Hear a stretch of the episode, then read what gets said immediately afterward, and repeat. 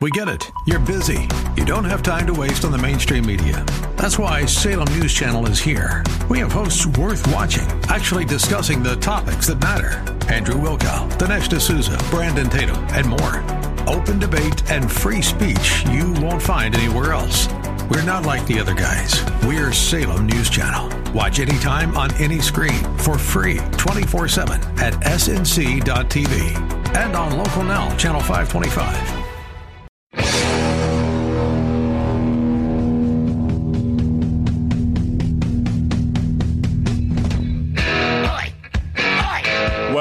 To the Andrea Kaye Show. She's blonde, five foot two, and 102 pounds of dynamite in a dress. Here she is, Andrea Kaye. Cause I'm TNT. I'm dynamite.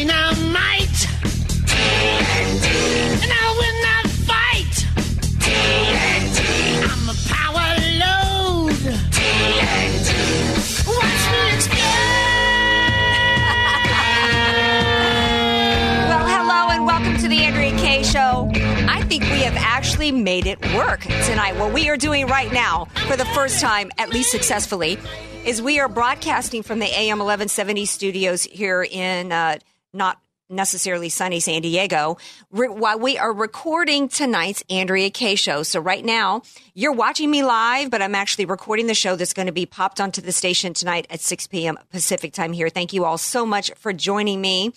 Um, I'm just thrilled that we were able to make this work. I'm even more thrilled with the guests that we have lined up for today's show. We've got none other than Allen West. Need I say more than those two words for you to know the power of the guests that I have coming on a little bit later?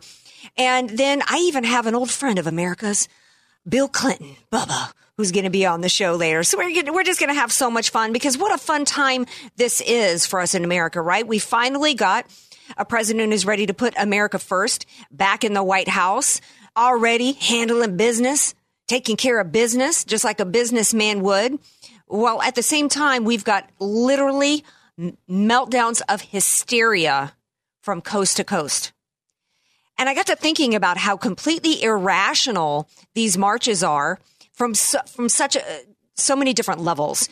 And I got to thinking about the irrationality, and it really dawned on me this morning when I saw video of a woman, a husband and wife, who had to be escorted off of an airplane because they literally attempted to bully a man so badly that they had to be taken off the plane. And this was not, they were not Islamic jihadis. What these were, were they looked like, you know, regular American couple. They looked like they were in their 60s. But what, it, what they were, were tyrannical bullies. And they were coming from a place that was completely irrational. And then I was reminded of a quote by the former president of the Czech Republic who said that you know, America, I'm going to kind of paraphrase here because it's a little bit of a lengthy quote. He said, America can survive Barack Obama, but they can't necessarily survive the fools, the confederacy of fools, as he calls them, who would actually vote for him. He says the problem is much deeper and far more serious than Mr. Obama, who is a mere symptom of what ails America. Blaming the Prince of Fools should not blind anyone to the vast confederacy of fools that made him their prince. The Republic can survive a Barack Obama, who is, after all, merely a fool. It is less likely to survive a multitude of fools, such as those who made him their president. And so for all of the excitement that we have for a President Donald J. Trump and what he's doing today and what that means for us, and and I am excited. I also think that we still have a really big problem in America that we can't just laugh away when we see somebody completely laughable and irrational like Ashley Judd standing up there on the stage. I'm nasty. I'm nasty, she's saying. It's like, yeah, girl, I agree. You are nasty. Okay. And there was a whole lot of irrational nasty going on in these women marches. There's nothing rational about dressing yourself up and taking the time to concoct a costume that looks like a piece of genitalia and then actually putting that on your children, your little girls with comments like, you know, grab my blank. That is disgusting and foul to me. The vulgarity is coming out. Why do you have to behave that way? It's completely irrational. If you want to be taken seriously and be respected, act respectable. But there's nothing rational about a group of people that consider it, considered it more of a crime on the campaign trail that Donald Trump supposedly, although it's been proven he really didn't mock a disabled man, but f- for the irrational, crazy people on the left, these confederacy of fools people, that was more of a crime to them than the crimes of the cover up involving the deaths of four Americans in Benghazi, the cover up that was launched afterwards, and Hillary Clinton's crimes with her email scheme. There's something incredibly irrational about large numbers of American people that, that think, that call you names if you don't want to import people who share the same ideology that took down the Twin Towers on September 11th. There is such a fundamental irrational nature to what is going on in the left. And make no mistake, Donald Trump won 30, what was it, 39 states? It was a major victory through the Electoral College, but she still did win the popular vote. That means that there are way too many Americans that are completely irrational. And it's not just the loony women that were marching in the streets. So I, and, and my question to you all out there, my question for my next guest coming up is going to be, we still have this major issue in our culture, this major cultural clash that's going on. And while I'm excited that President Trump's approval ratings are up at now like 57% and his results are already being documented and his plans are solid, and will do right by the American people. I don't think that we can take our eye off this issue here and this clash of civilizations, if you will, that's internally in this country. And so I'm going to pose that question to Allen West. We're going to take a break. When we come back, we are going to talk to the one and only Allen West. First time on the Andrea Kaye Show. I couldn't be more honored. And thanks for watching me on Facebook Live. Hear Be sure to follow Andrea Kaye on Twitter at Andrea Kaye Show and follow her on Facebook and like her fan page at Andrea Kaye, spelled K A Y E. Statistics have shown that at some point you will die. In fact, I could die during this commercial. Now that I have your attention, this is tax and estate planning attorney Rod Hatley of the Hatley Law Group. Because life happens, it makes sense to have an estate plan in place, much the same way you probably have life insurance to provide for your family. An estate plan is a set of instructions for how you want your assets to be passed on in a way that works for you and your loved ones. For a free consultation, give me a call at 858 792 3444, 858 792 3444. I can't wait to help protect your family's legacy. You're listening to The Andrea Kaye Show on AM 1170, The Answer.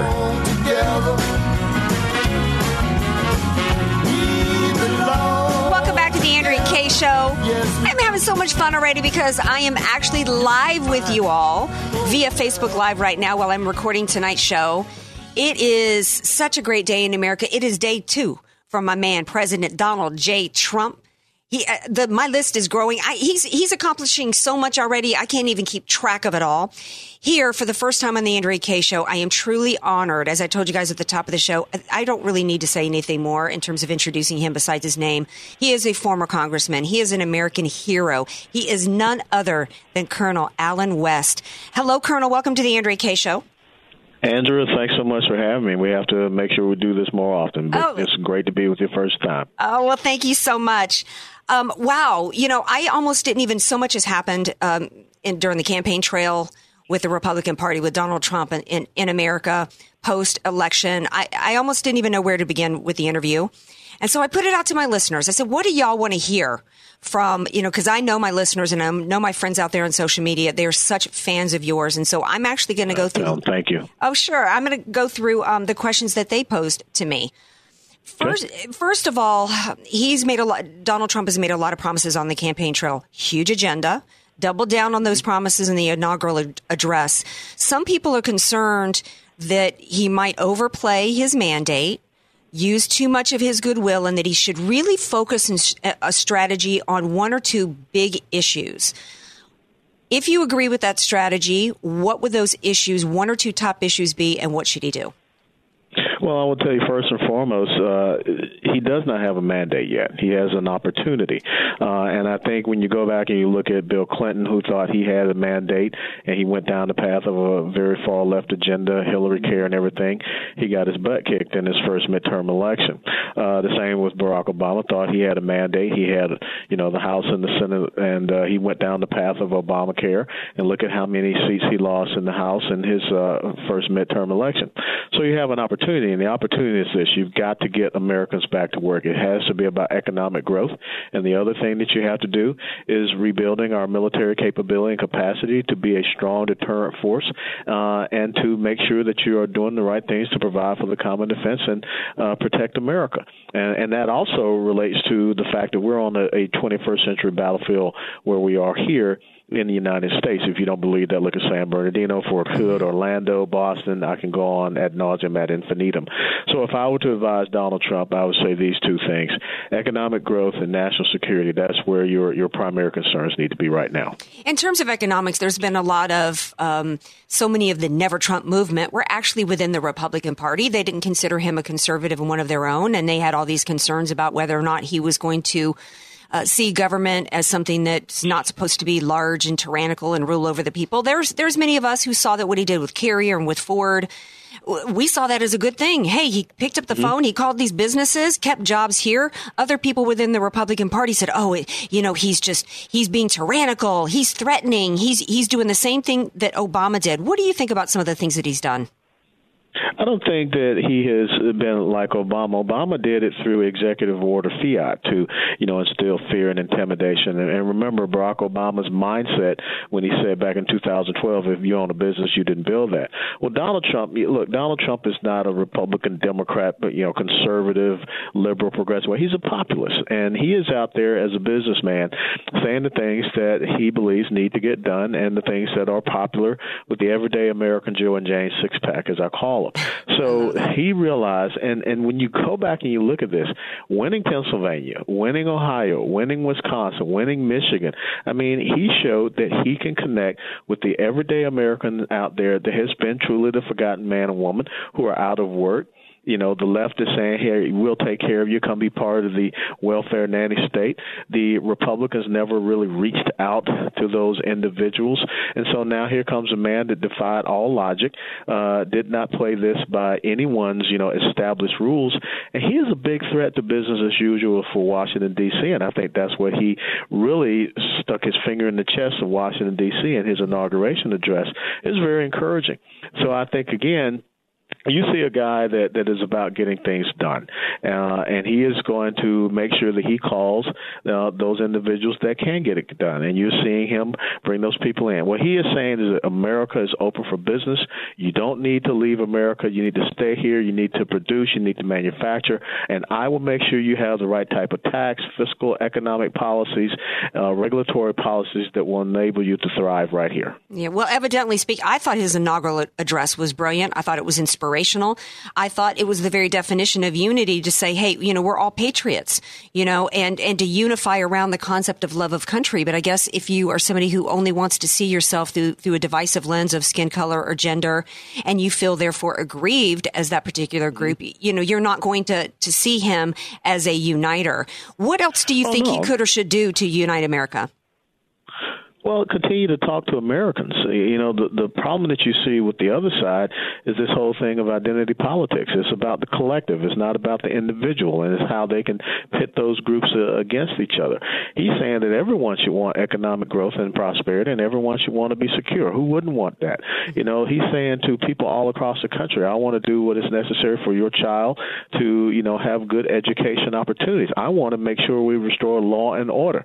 Who would not want these mm-hmm. basic, simple simple things that really, if you understand and read the preamble of the United States Constitution, that's what he's talking about. Now, the other side is going to continue to go down the, you know, the hate mongering and, you know, the demeaning, denigrating, and disparaging name calling and what have you. Uh, and there's a sense of the Washington, D.C. elites, the entertainment elites, the cultural elites uh, that feel threatened, you know, mm-hmm. the lobbyist elites. Uh, but what they have to understand is that they're not the ones that make up the majority of America. And and that is what you saw come out in the November uh, 2016 election. Think about this: when you look at a state like Pennsylvania, Pennsylvania's state elect electoral uh, base has always been based upon Pittsburgh and Philadelphia. Then all of a sudden, all the people in between Pittsburgh and Philadelphia rallied and came together, and they carried that state because they wanted a different future for themselves and for their children and grandchildren. And I think that is what you're seeing is that there's a revolt against the urban uh, collective mindset, that mm-hmm. elitist mindset that says we know better than you. And right. New York and California does not dictate the way that this country should go. Right. The American people have figured out really what the overarching theme is, the agenda is. It's just to give uh, the left really wants more and more and more power amassed to a centralized mm-hmm. government. And they can see that what's happened on the opposite coast isn't working. I live here in California. I know how bad it is here. The liberal policies here have taken what was once a great state and destroyed everything that was once great about it. It once had the greatest and, and education know, not, system. And it's just and it's not just California. I mm-hmm. call it the locust effect because people leave California and they go do the same thing in other states. Look at what has happened locust, in Colorado. Right. Look at what has happened in Nevada. I mean, this is what people are concerned about is that they're exporting this progressive socialist statist mindset and you know, I mean, states who, you know, were very, you know, stable and and and had good conservative fiscal policies and took care of their citizens are now, t- you know, becoming more and more like California. Mm-hmm. So, you know, I think you're going to see fewer and fewer of these counties, uh, you know, leaning that way, except for those major urban centers. Right. We have, if you looked at this women's march, and I did my open talking about the irrationality of the left, I would like to think that Donald Trump taking a, an approach to all Americans, because the basics of economics don't change whether or not somebody's bringing their wallet into the grocery store as a woman or whether mm-hmm. it's an African American person. Economics is economics. And he's mm-hmm. trying to approach treat everybody as equal and American. And I would like to think that his results, of which he's already on his way, already has achieved some on his way, I would like to think that that would be enough to overcome the intense cultural clash that we have with all these different identity groups, the hate and intolerance that's going on, I would like to think that maybe that would that would fix some of those problems, but I'm not sure that it will. I read I read a quote at the top of the show about the the former Czech president who said, you know, you, America can survive Obama, but not the fools that would vote for him. How do we how do we deal with this cultural clash that we got? And it literally does almost feel, and this is a question from a listener, it feels as though there is a war on white people right now. Well, uh, without a doubt, they feel that way because I mean, you look at all the rhetoric out there. I mean, this person that is running for uh, DNC chair out of Iowa saying that she's going to tell white people to, to shut up. I mean, you know, that's pretty stupid. Yeah. Uh, but I think this is what we have to do. We have to start talking uh, about what it means to be an American. We have to start talking about the fundamental principles and values of a constitutional republic in our homes. We got to make sure that our kids are getting uh, taught that in the schools. We need to talk about it in our communities because uh, so often we have been afraid to stand up and and push back against the cultural progressive socialist left. And and we cannot do that anymore. And they are angry because oh, yeah. they felt hey this is this is a walk in the park. We have our blue wall. We're going to win this election and now all of a sudden they're they're they feel threatened, and mm-hmm. much the same as as a, a hornet's nest that you kick. I mean, they're coming out and they're looking to sting anybody. So now is the time when we look at these institutions. We have to restore the, the family. Look in the black community what since Lyndon Baines Johnson and the Great Society programs has done to the two parent household in the black community. We need to restore the sense of family. We need to restore that sense of small business entrepreneurship, that indomitable uh, spirit that has built this country uh, over the past 240 years. We have to go back to understanding that education is is something that we have to make sure is provided to everyone. The fact that Barack Obama canceled the DC school voucher program in mm-hmm. April of 2009, but yet sent his kids to Sidwell, Friends, we need the evidence that the left believes in that you do as we say, not as we do. Mm-hmm. And it started with this person who was supposed to be the first black president. He doesn't believe that these young black children, deserving minority children, should get a quality education education like he is trying to provide his own. We need to bring that out. Mm-hmm. And then again, we need to talk about what law and order really means. We need to combat this lawlessness. Uh, this whole thing about sanctuary cities is very, very, very simple. You don't get federal funding if you're going to thumb the nose of the Constitution of the United States of America. We've got to win the ideological debate. Now, I will use a term that some drill sergeants used on me when I was a young cadet. There are going to be people out there that are stuck on stupid. Yeah. There are going to be a collection of folks out there that, you know, they're going to continue to want more government control. They're going to continue to believe in Keynesian economic policies of tax and spend. They're going to continue to believe in centralized economic planning because they don't know anything different. They're going to continue to believe that we should print money uh, and manipulate interest rates because we're trying to hide a failing economy. We got to get back to the simple blocking and tackling of what made America successful and great. And I think that's what Donald Trump is seeking to do. Yeah, this is the Andrea Kaye Show, and I'm talking to the one and only Allen West. Uh, speaking of uh, Im- immigration and and I think something that you referenced earlier. Some people were disappointed that he didn't immediately, with an executive order, overturn uh, DACA. And what do you think he could or should do? Because sanctuary cities, uh, you know, that's great that he's going to withhold the federal funding from, from them on that. What should he do with this whole Dreamer situation and the illegals that are here? And, and also Well, as well with the refugee program. Well, I think that you know first and foremost you need to look at from the refugee perspective. I don't think that anyone that is coming from a country that is on the terrorist watch list uh, should be coming into the United States of America without this extreme vetting. I think that when you look at what is happening in in Europe, especially Germany, with the infiltration of the refugees there, single military age Muslim males that are coming from terrorist watch list countries, we should be able to say no. Uh, when you look at you know our immigration situation, we got to go back to simply understanding that this is a constitutional republic. We're a sovereign nation. You have to respect our borders. That doesn't mean that we're going to go out there and start rounding people up, but you need to have a priority of the folks that are here illegally, starting off with criminal illegal immigrants. And we need to say that you're not allowed to be here. And, you know, what happened with Kate Steinle out there in San Francisco and many other places across this country where these individuals are being deported two, three, four, five times and still mm-hmm. coming back into our country. No, we should not allow that to happen. I think that we have to say that we are compassionate people, but you know what?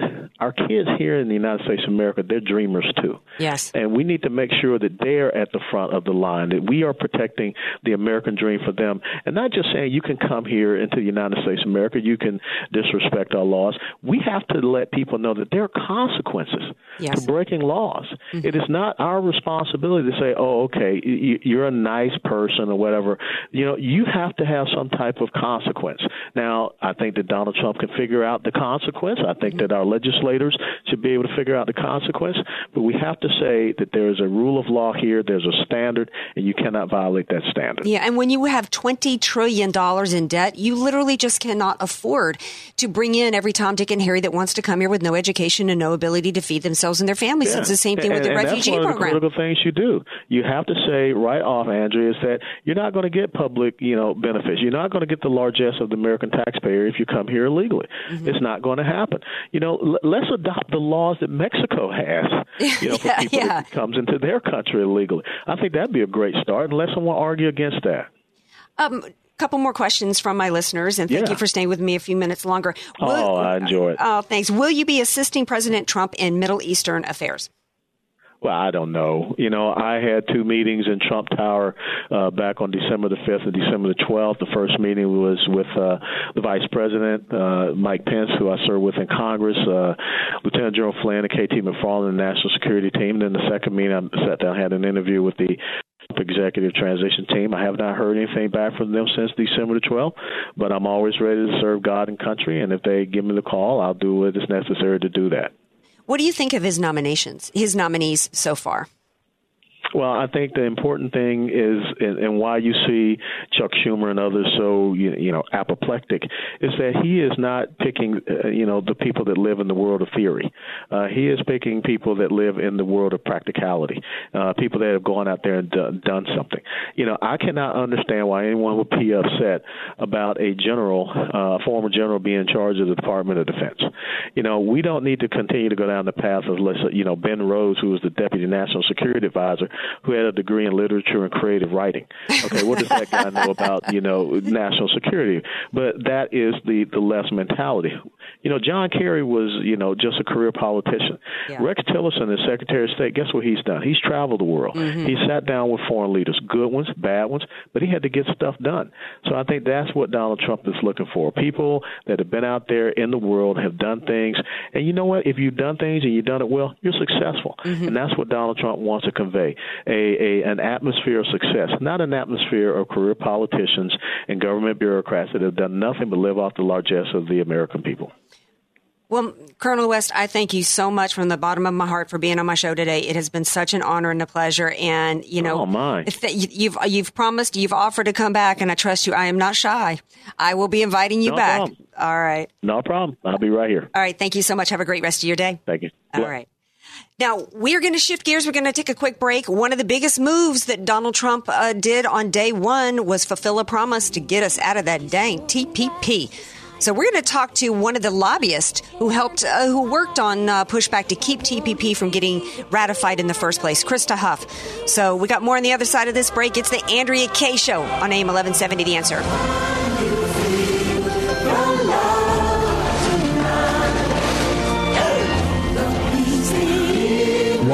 Andrea Kaye? Follow her on Twitter at Andrea Kaye Show and like her Facebook page at Andrea Kaye, spelled K A Y E. Statistics have shown that at some point you will die. In fact, I could die during this commercial. Now that I have your attention, this is tax and estate planning attorney Rod Hadley of the Hadley Law Group. Because life happens, it makes sense to have an estate plan in place much the same way you probably have life insurance to provide for your family. An estate plan is a set of instructions for how you want your assets to be passed on in a way that works for you and your loved ones. For a free consultation, give me a call at 858 792 3444, 858 792 3444. I can't wait to help protect your family's legacy. Home buying and selling can be a daunting and stressful experience. It will likely be the biggest financial purchase of your life. Hi, I'm Julie Mills Brennan, and I've been selling homes in San Diego for over 20 years. I've seen the market in its highs and in its lows, and through the years, I've immersed myself in nearly every market area. I realize that anyone can find you a house. I want to find you a home, a home that you will build great memories in. Call me or text me at 619 992 7113. Call me today. I would be honored to help you find your dream home. You're listening to the Andrea Kaye Show on AM 1170, The Answer. This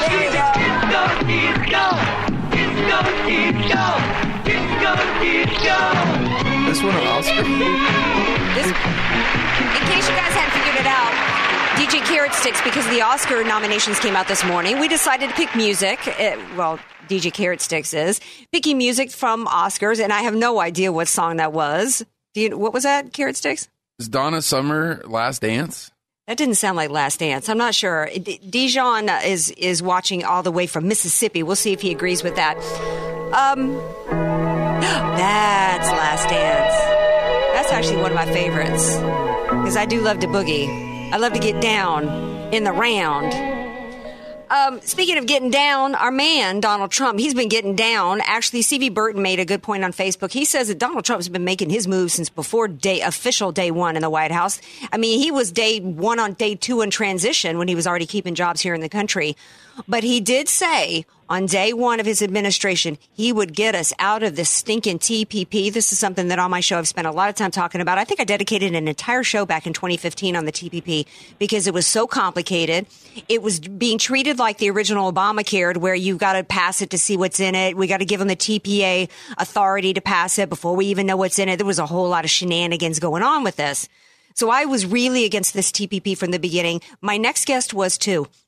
So much so, her name is Krista Huff. She's a stock market expert, a conservative political analyst, and she actually worked with the End Global Governance to end the TPP. And so it was never really ratified. And here to talk about why yesterday was important, what it means, and what it means for our economy going forward is Krista Huff. Hey, Krista, welcome to the Andrea Kaye Show.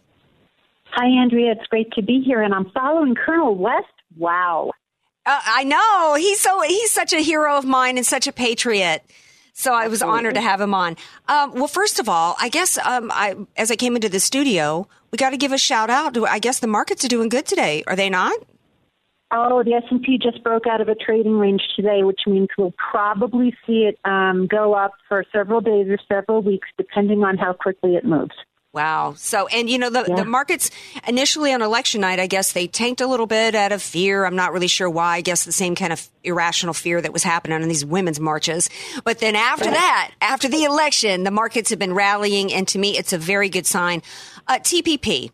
You did work uh, with a, a lobbying group to try to stop TPP from ever being ratified, and it wasn't. So, if it wasn't, is TPP dead? And did did President Trump really even need to do anything yesterday? Why was yesterday significant?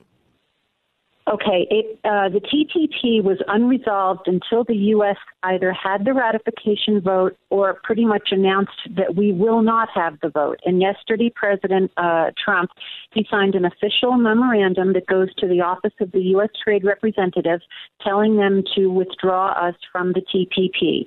So, um, so then the next question becomes, well, is it alive in the rest of the world? And the answer is no, because without U.S. participation, the TPP cannot move forward.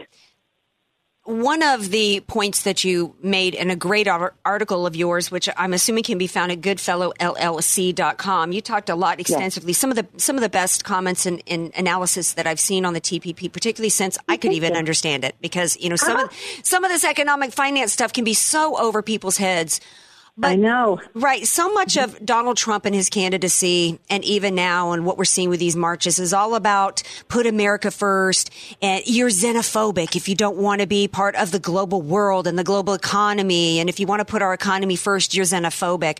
Uh, you know, are the opponents of the TPP xenophobic? Okay, they're not xenophobic, and what that means is uh, the, a fear of people from foreign lands. Now, I just spent two years working with activists from the far left who, who are self-identified socialists to the far right, as right as you can get. Not a single person in two years has ever expressed a dislike of people from Japan, people from Peru, people from Chile, right? And that's what xenophobia is. So, no, when, when the supporters of the TPP call us xenophobic, what they're trying to do is insult us and shut us up. But you can't win an argument by slander. You need facts, and we have the facts on our side.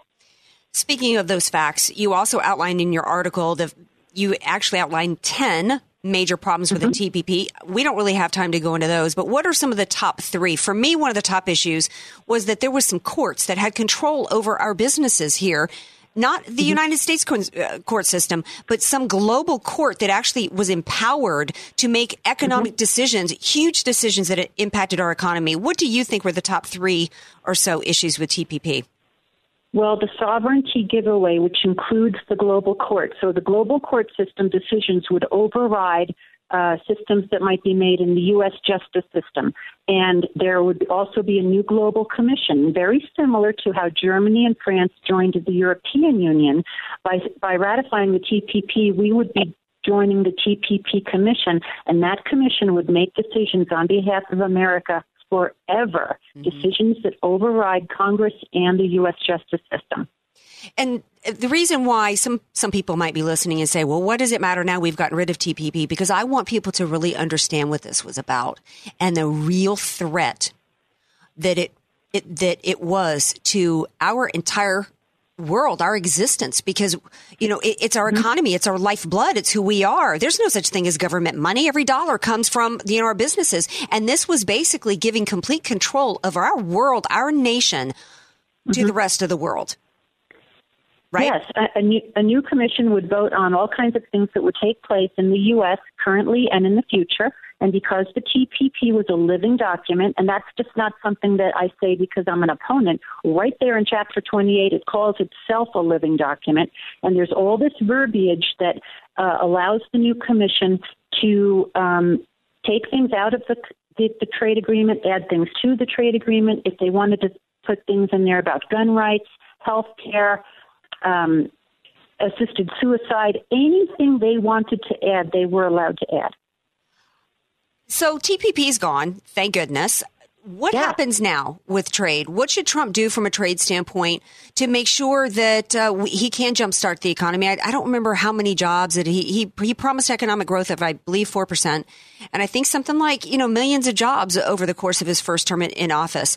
What should he mm-hmm. do from a trade standpoint because we are global partners. I've worked for companies like Xerox that, you know, sold and made machines all around the world. What should he do from a trade standpoint to help jumpstart our jobs in our mm-hmm. economy? Mm-hmm. Mm-hmm. Okay, so next week he's meeting with the prime ministers and leaders from Japan, Canada, Mexico, and um, uh, the fourth one is escaping me. I'm sorry. And he's meeting with all four of them next week to discuss um, renegotiating NAFTA and bilateral trade agreements. Oh, yes, it was uh, Theresa May from the United Kingdom. So um, the UK can't enter into a new trade agreement with the US until they're done with the whole Brexit thing. But he's getting the ball rolling on that with Theresa May. And um, with uh, the NAFTA partners, one of the major things that they want to renegotiate is that global court system situation because the reason we know it's so harmful is that it already exists in NAFTA and previous trade agreements, and it has been greatly harming our country. Granted, it doesn't get any headlines, but that is a, that's one of the big red flags in NAFTA. What do you think from from a, just a general economic policy makes more sense and is better for our economy, or do they have to be in tandem? Is it lower taxes and corporate taxes, or is it the, the stranglehold of the regulations? Oh my goodness. Um, I would, if I were in charge and I had to focus on one of them before the other, I would um, work on the stranglehold of deregulation because in recent years, various of uh, American industries have practically been put out of business uh, because of regulation problems. For instance, when we had quantitative easing, which is essentially currency manipulation, mm-hmm. uh, interest rates were so low for so long that we were putting uh, small banks out of business. Between that and Dodd Frank, we put um, annuity companies out of business. Um, we put coal companies out of business. Mm-hmm. So yes, lower taxes benefit everybody, but regulation problems um, kill specific industries. And let's bring those industries back, and then let's help everybody uh, by uh, lowering tax rates. Because the more people who go to work, mm-hmm. the more the more people are paying taxes. Right. So what you're getting, what you're losing from corporate taxes, you're more than making up for by individuals having jobs and paying into the system. What do you think of uh, the detractors of Trump who say he's talking about he's threatening tariffs?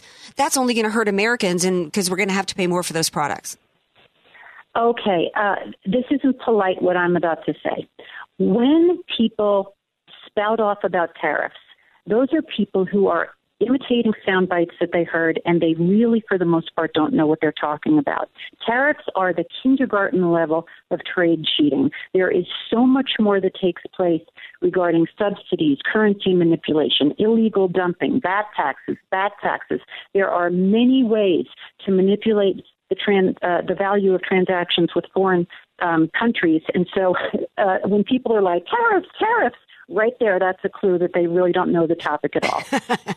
well, I'm and glad. I'm so that, sorry to say that, but it's true. Well, it is true, and you know, I, I, I actually study business, I, you know, and and finance, and I feel like I don't have any idea. That was, you know, a while ago, and you know, if it's not something that you're involved in every day, and this is, you know, what you do, you, you know, the mm-hmm. average American doesn't really have any idea, and that's why I'm grateful that there there are people like you, experts out there, that this is what you do, it's what you live and breathe, and so you can help us understand it. So, thank you so much for being here. How how can people read more of your work? Uh, it's I write my trade articles at goodfellowllc.com. Well, Krista Huff, thank you so much for being here. I appreciate it very much. Thank you, Andrea. Bye bye now. Bye. Okay, we got more. We're rocking and rolling on here. We got another very special guest for you all on the other side of the break. It's none other than Bubba.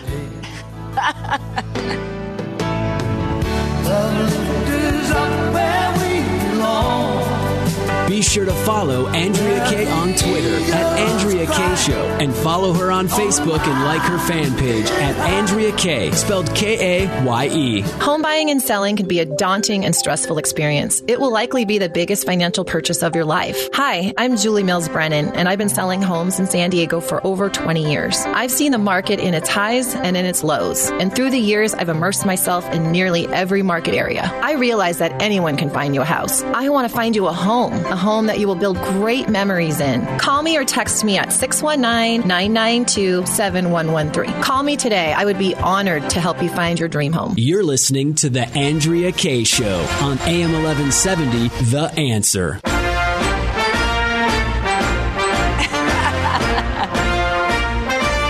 All the way from some undisclosed location, probably down in way down, way down in some island down, surrounded by underage girls.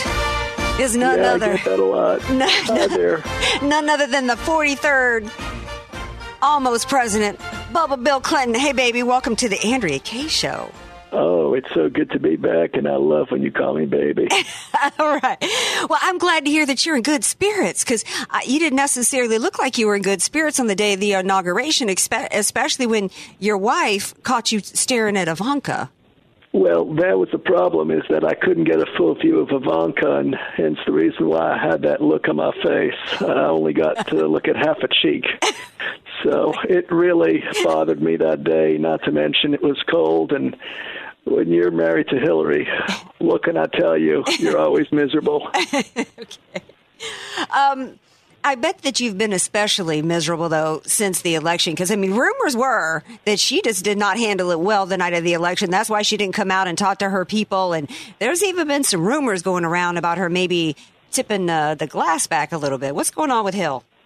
Well, uh, I will say this: um, she was definitely in bad spirits, uh, and that's putting it mildly. She started throwing all kinds of objects at me.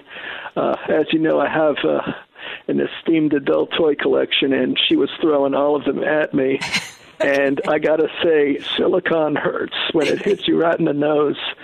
So, uh, it But you would would have some experience in silicone hitting you right in the schnoz, though, wouldn't you, Bill? Yes, I do. A lot of it, in fact. and uh, she has been uh, quite temperamental and very uh, unpredictable.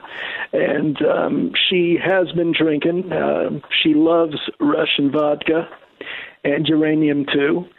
So it's uh, you know she does have good taste, and uh, the Russians certainly know how to make uh, really good vodka. Uh, but Okay. Now, is she planning on uh, while she's sipping the the vodka, sipping the juice? Is she planning a comeback? Because there's all kinds of rumors. Is she going to run for mayor of New York? Is she going to be supporting school board nominees in Arkansas? What's up with her and her plans? Well, Hillary is as unpredictable as a hurricane, so I really don't know what her true intentions are. But uh, it, it's good for my social life when she does run, so I certainly uh, do support her doing that, and uh, we'll see what happens. Uh, I, I'm excited about that. Um, and so you never know. Uh, I mean, let, let's put it this way, uh, Andrea. Nothing is off the table. At least that's what I said to the last woman I made love to. Speaking of women, because we know how much you love the ladies, did you stick Yes, around in D.C. for the Women's March? And on a scale of like zero to ten, how attractive were these ladies on on the whole? I'd give them a minus 27. Um, certainly not uh, attractive. Uh, I'll be honest with you. I was celibate that day. I did not have sexual relations with anybody, Oh. even myself. It was terrible. And uh, the reason I say that is, um, uh, you know, at first I, I thought I saw this one woman and she was going to look up to me and say hi, and then it was none other than John Kerry, and uh, that was uh, pretty freaky. I did not expect that, you know. And uh, he came over to me like Lurch, and he just kind of leaned over and you know patted me on the head, and I was like, "Oh God, why am I even here?" so it, it was um, it was pretty awful, uh, to be honest, and it was very very difficult to get through. But I got to say. Um, I was very impressed with Melania Trump's outfit, and Yeah. that made my entire day. Uh, and that's putting it mildly. I bet he did. Now, um, I'm you know we're we're broadcasting right now via Facebook Live, and some people are wondering if uh, I haven't heard anything from Benjamin Netanyahu since the since the inauguration. I know that uh, plans for Israel in terms of actually moving the embassy from Tel Aviv to Jerusalem is on the table. What do you th- uh, you know? Have you heard from Bibi, Um, I have not heard from uh, Bibi Netanyahu. Uh, I know he has definitely been in touch with President Trump, and uh, you know I got to say that does have a nice ring to it. Uh, I'm kind of getting used to that at this point, and uh, so uh, I'm not sure if I'll be in touch with Bibi. I'm sure he'll. Uh, Try to get in contact with me at a certain point. Uh, I would prefer he do so when Hillary's not present, just because it's hard to carry on a, a decent conversation when you have dishes breaking in the background. Well, So, some of the yeah. listeners were hoping maybe Bibi might be near you and and able to make a comment on. Uh, Actually, you're, you're not going to believe this, but I see him. Uh, I'm, I'm not too far from uh, Okay. one of the embassies. Uh, uh, baby, baby, sir, right here. Yes. Hello, Andrea. Thank you so much for having me on again. It's uh, been a long time, and uh, it's very emotional. Uh, this is uh, it's been quite an ordeal, uh, to say the least, uh, especially within the last month and a half of uh, the Obama presidency. Yes. So n- naturally, there are many people in Israel. We're very honored and very pleased that President Trump won the election, and we feel that we can certainly work together, the United States and Israel, mm-hmm. rather than harboring resentment towards one another. Yes. And that's unfortunately was the case when uh, President Obama was at the helm. Yes. What did you think when when John Kerry, in the last final seconds, practically of of the Obama administration, with this crap that they pulled with the UN, and then John Kerry coming out and basically saying the definition of peace for Israel should come at through Israel uh, subjugating themselves to the to the will of of Hamas and the Palestinians. Well, John Kerry is delusional, and for him to even uh, come up with such a notion is just uh, preposterous. I, I really, I believe Mr. Kerry uh, skipped history when he went to school, and that's unfortunately some of the biggest problems that we've had to encounter, uh, notably with former President Obama.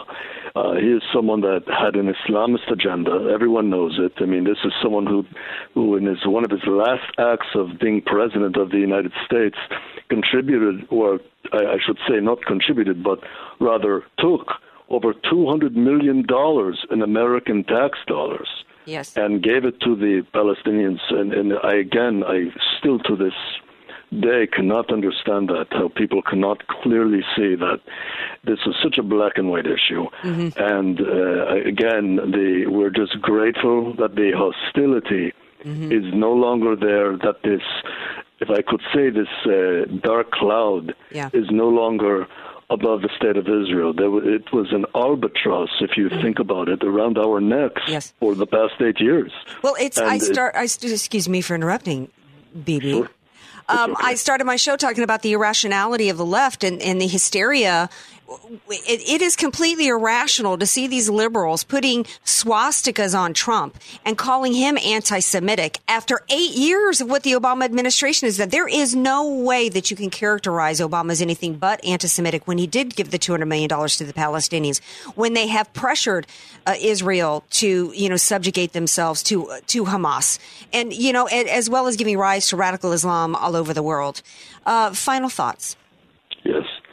Uh, I believe this is uh, the dawning of a new era. I believe that there will be great cooperation between the United States and Israel. Uh, Israel is a great ally of the United States, and vice versa.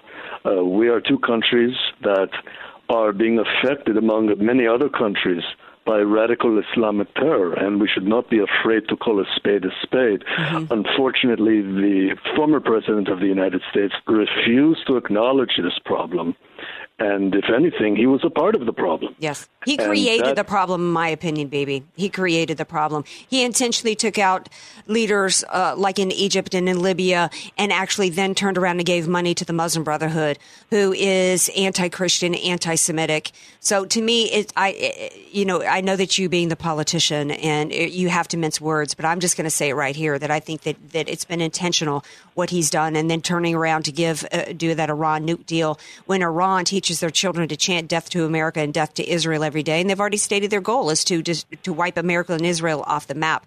I think it's, I think we should be past the time of, of tiptoeing on eggshells in terms of declaring Obama who he is. I got to thank my buddy, Phil Hersh, for being on the show today. Phil, thank you Thank so you. much. Thank you. Um, anything that you want to say yourself about the election? Ah, wow. Well, I'll tell you, it really was a nail biter, a cliffhanger, if you will. It's the last thing. Um, I'll be honest, I did not expect it to go the way it did. I think a lot of people uh, shared that sentiment. Uh, the reason I say that is you look at all the negative coverage, and it's obviously not going anywhere anytime soon. It's always going to be there, especially now. And I just wonder, it's like, gosh, you know, I, I wish the media could, for one minute, could just look in the mirror, just and not just media in general, but just a lot of major people, these spokespeople uh, that represent. Uh, you know, different channels, and you know, like ABC, NBC, CBS, and vice versa. You know, CNN, and just to look for one moment and say, gosh, can you believe that I get paid to just lie to the American people on a daily basis? And that's pretty much what they do. And it's pretty incredible that people still do not get that. Mm-hmm. And they just continue with the status quo. And I'm thinking, you know what? This is why, you know, President Trump tweets. Yeah. Because he needs to get his message out. Because if he expects uh, anything to change anytime soon over at CNN and MSNBC and the rest of those, uh, the, the MSM, the drive-by media, it's not going to happen. Yeah. So uh, yes, it, it, it is effective. I think a lot of good things have happened. The one thing I'm very happy that occurred is that the TPP is dead in its tracks. I know you were Yeah. uh, talking to former President Bill Clinton, whose wife Hillary was the architect of the Trans-Pacific Partnership before she was against it. But I digress. Oh, and he w- and he was behind NAFTA. So you Yes, know exactly. And what this is, I- all, yeah, and what this is all about, what all these big trade deals are about, and what liberalism is all about, and, and Obama and all of them. It's this. They want a one world government. They want to. And Obama set out day one to weaken America economically and militarily, and he did succeed in large part on that. Sadly, yes, you, he did. You and I both have uh, friends in Hollywood and in, in the entertainment industry. I got to say, before we wrap up with you, one of the things that aggravated me so bad with this Women's March was not just the insanity of like Madonna talking about thinking about blowing up the White House or some of the, na- I mean, uh, yeah, Ashley Judd, you are nasty. But to, when I hear all these people complaining about the state of women today, particularly in Hollywood, it's like, how is that Trump's fault? You've had Barack Obama in power now for eight years. For a good part of that, he had both houses of Congress. Hollywood is run by liberals. All Mm-hmm. Yes, the all the are. studios, every production house, all the casting directors, it's all run by liberals. Hey, if if the Mm-hmm. women are getting paid the same, how in the world is that Trump's fault? You know, that's the part that's incredible, and they always have someone else to blame but themselves.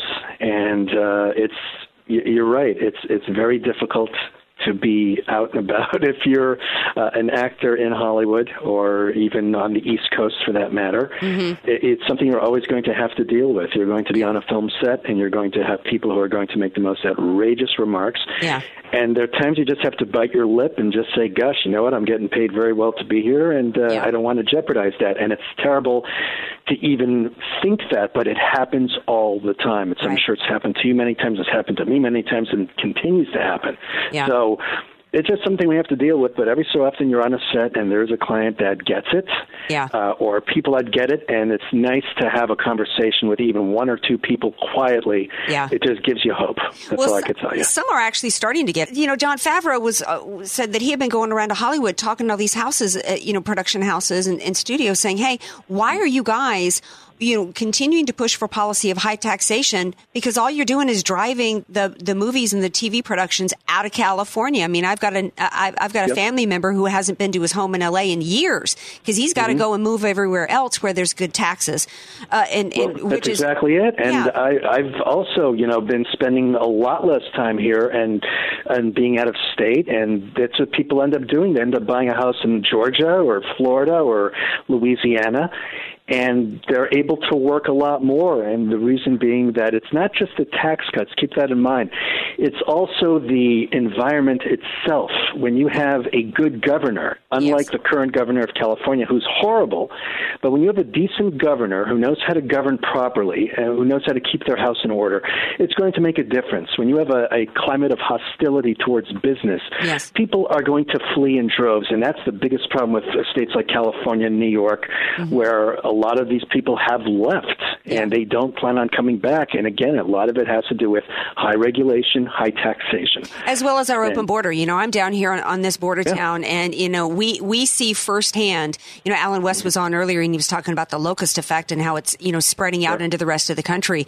But the open borders and the importation of people that that don't have skills and don't have any education, don't even have the ability to speak the language, and then immediately go in government assistance. It just has mm-hmm. been such a drain economically, and it does not make you a racist to point that out.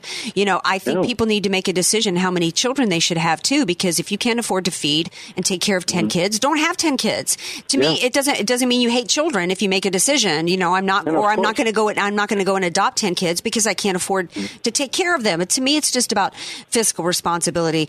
Phil, thank you so much. It's always an honor and just, and just such a crack up to me to have, have you on my show. Phil and I have been buds for a lot of years now. We did a, we did a Disney, a Disney project together out of Orange County. We've been friends ever Yep. since. And That's um, how can people see you work?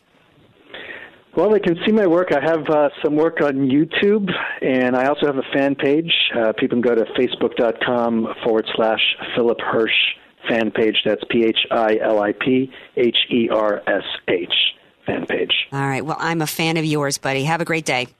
Thank you so much, Andrea. Keep up the great work, and God bless you. All right. Thanks. You too. All right. We're rolling into the final stretch. We're going to take a real quick break right here. We come back. We're going to talk about the winners. They're giving Oscar nominations today. We got our own little awards we give out every week. Last week's Fool, this week's Tool, and Hero of the Week.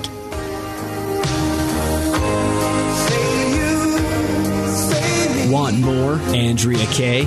Follow her on Twitter at Andrea Kaye Show and like her Facebook page at Andrea Kaye, spelled K A Y E. Home buying and selling can be a daunting and stressful experience. It will likely be the biggest financial purchase of your life. Hi, I'm Julie Mills Brennan, and I've been selling homes in San Diego for over 20 years. I've seen the market in its highs and in its lows, and through the years, I've immersed myself in nearly every market area. I realize that anyone can find you a house. I want to find you a home, a home that you will build great memories in. Call me or text me at 619 992 7113. Call me today. I would be honored to help you find your dream home. You're listening to The Andrea Kaye Show on AM 1170, The Answer.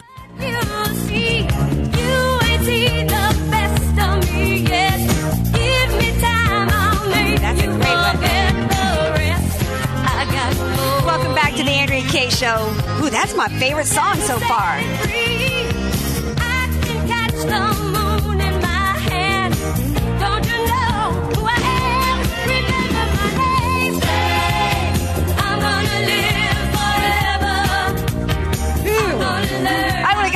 Minutes left in the show. I got to stop chair dancing and get back to it. Who remembers that they made like a TV show out of the movie Fame? Did you ever watch the TV show? You're so young, but it was in reruns. Well, I knew Did you the show see? first before I knew there was a movie. Oh, really? I didn't know that there was a, a, a movie. My older sister was obsessed with the movie Fame. Obsessed with the movie. I think it had Debbie, um, the dancer, Debbie uh, Allen was in it. And anyway, she was obsessed with it and played the record all the time. I just found out the other day that I'm Facebook friends with one of the guys from the TV show Fame. Billy, somebody or other. He still looks cute. Oh, why are you bringing the leg warmers back? Yeah, I do love my leg warmers. Um, uh, speaking of TV and nominations and awards, somehow I'm trying to segue here. Um, to we're, we're going to wrap the show with my last week's Fool, this week's Tool Award and Hero of the Week. But just to give you little updates on Trump moving forward, I guess he's already decided on who is going to be his nominee to replace Scalia. So by next week's show, hopefully he's going to, I guess, be nominated next week. I didn't have an opportunity to do any research on him. Uh, just listening to commentary and analysis, this guy out of Colorado is straight up conservative. Basically, Trump is fulfilling his promises. This is the first time in how long that we've had a politician make promises and actually fulfill them. And he's doing it day one. He said day one he was going to get rid of TPP. Boom, he's done it. He's talked about infrastructure. I guess today he signed multiple deals involving infrastructure uh, from Keystone Pipeline and, so, and and other executive orders having to do with uh, infrastructure as well as regulations. One of the biggest killers, you know, I co-hosted and produced two business shows over the course of about 10 years here in San Diego, met almost every top uh, CEO and president of San Diego based businesses from small to really large like Qualcomm.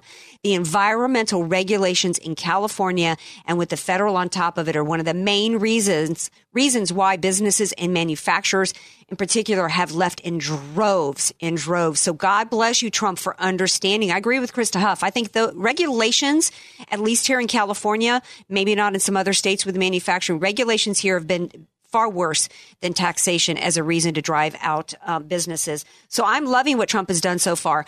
I'm really, I, I got to tell you though, the one thing that I am looking for is some executive orders and things involving immigration. I want him to repeal that DACA. I know that he's wanting to get like and do the less controversial things first. Really, you know, get people excited. His approval ratings going up, but I want him to fulfill those promises on immigration because it affects economics. It affects everything. But because of what he's done, we gave the American people gave the majority to the Republican Party after 2014 because Obama's promises had all failed. Obama, and it was about Obamacare and it was about the border and immigration. The Republican Party made a lot of promises and they failed to deliver on any of them. So Trump gets my Hero of the Week award because he is the first politician that I can remember fulfilling his promises and doing it quickly. So God bless you, Donald J. Trump. And shame on anybody out there who thinks that putting America first, which means putting your family first, makes you racist, bigoted, woman hater, or any of that. That's irrational. Get a grip on yourself. That's what I say to you. Um, last week's Fool. Speaking of fools, last week's Fool, this week's Tool Award is a collective. It goes to all the irrational people out there who actually think like I just said. These are the these are the people that actually hate Donald Trump but can't tell you why they hate Donald Trump. These are people that march on mass mass for women but can't tell you one thing that Donald Trump has done that's a threat to women. These are the people that are railing on alternative facts when we have 8 years of nothing but lies and alternative facts, i.e., lies being presented to us. Like the women. Let me tell you something, you women marchers, because maybe I'm just going to give them the collective last week's Fool, this week's Tool Award. Don't continue to pee on my leg and tell me it's rainy. You know what alternative facts are, you pro abortion crowd? Alternative facts is to tell me it's her body, her choice. Here's a little science lesson it's a separate human being, it's with separate DNA. That's really what your irrational march was all about. It was, it was an anti life march. And that's one reason why you're out there pretending that it's pro women while you're arm in arm with a pro Sharia movement that would cut off your genitals and cut off your little girl's genitals you got standing there that you've written nasty words on would cut off her genitals too because that's what happens in Sharia. And if you got raped, they would think that you deserved to be stoned for it. Completely irrational. Anybody, and I still don't really have the answer to the question. And I think Allen West had some good suggestions on what do we do with these people? How are we going to survive these confederacy of fools? Um, I'm really not sure. I think that that's kind of a conversation. I think that we need to, we, we should probably pick up the ball and keep rolling with it. Allen West is right. We got to reach out to people. We got to do what the Republicans haven't done in a long time and start talking to people. But how do you reach the irrational? How do, how do you get through to them? I don't know. But anyway, I'm just thrilled. Thank you to my guest on today's show, Allen West, of course. Thank you to, in the form of Phil Hersh. I had my buddy uh, Phil bring us Bill Clinton and Bibi. Thank you, Krista Huff. Thank you, DJ Carrot Sticks. You. Yeah. And thank you all out there watching Facebook Live. But the show will be on tonight, 6 p.m. Pacific time. And I'm also going to be sitting in for Gina tonight, filling in for her on America Trends on YouTubeAmerica.com. Have a great night, everybody. Love you all. Mwah.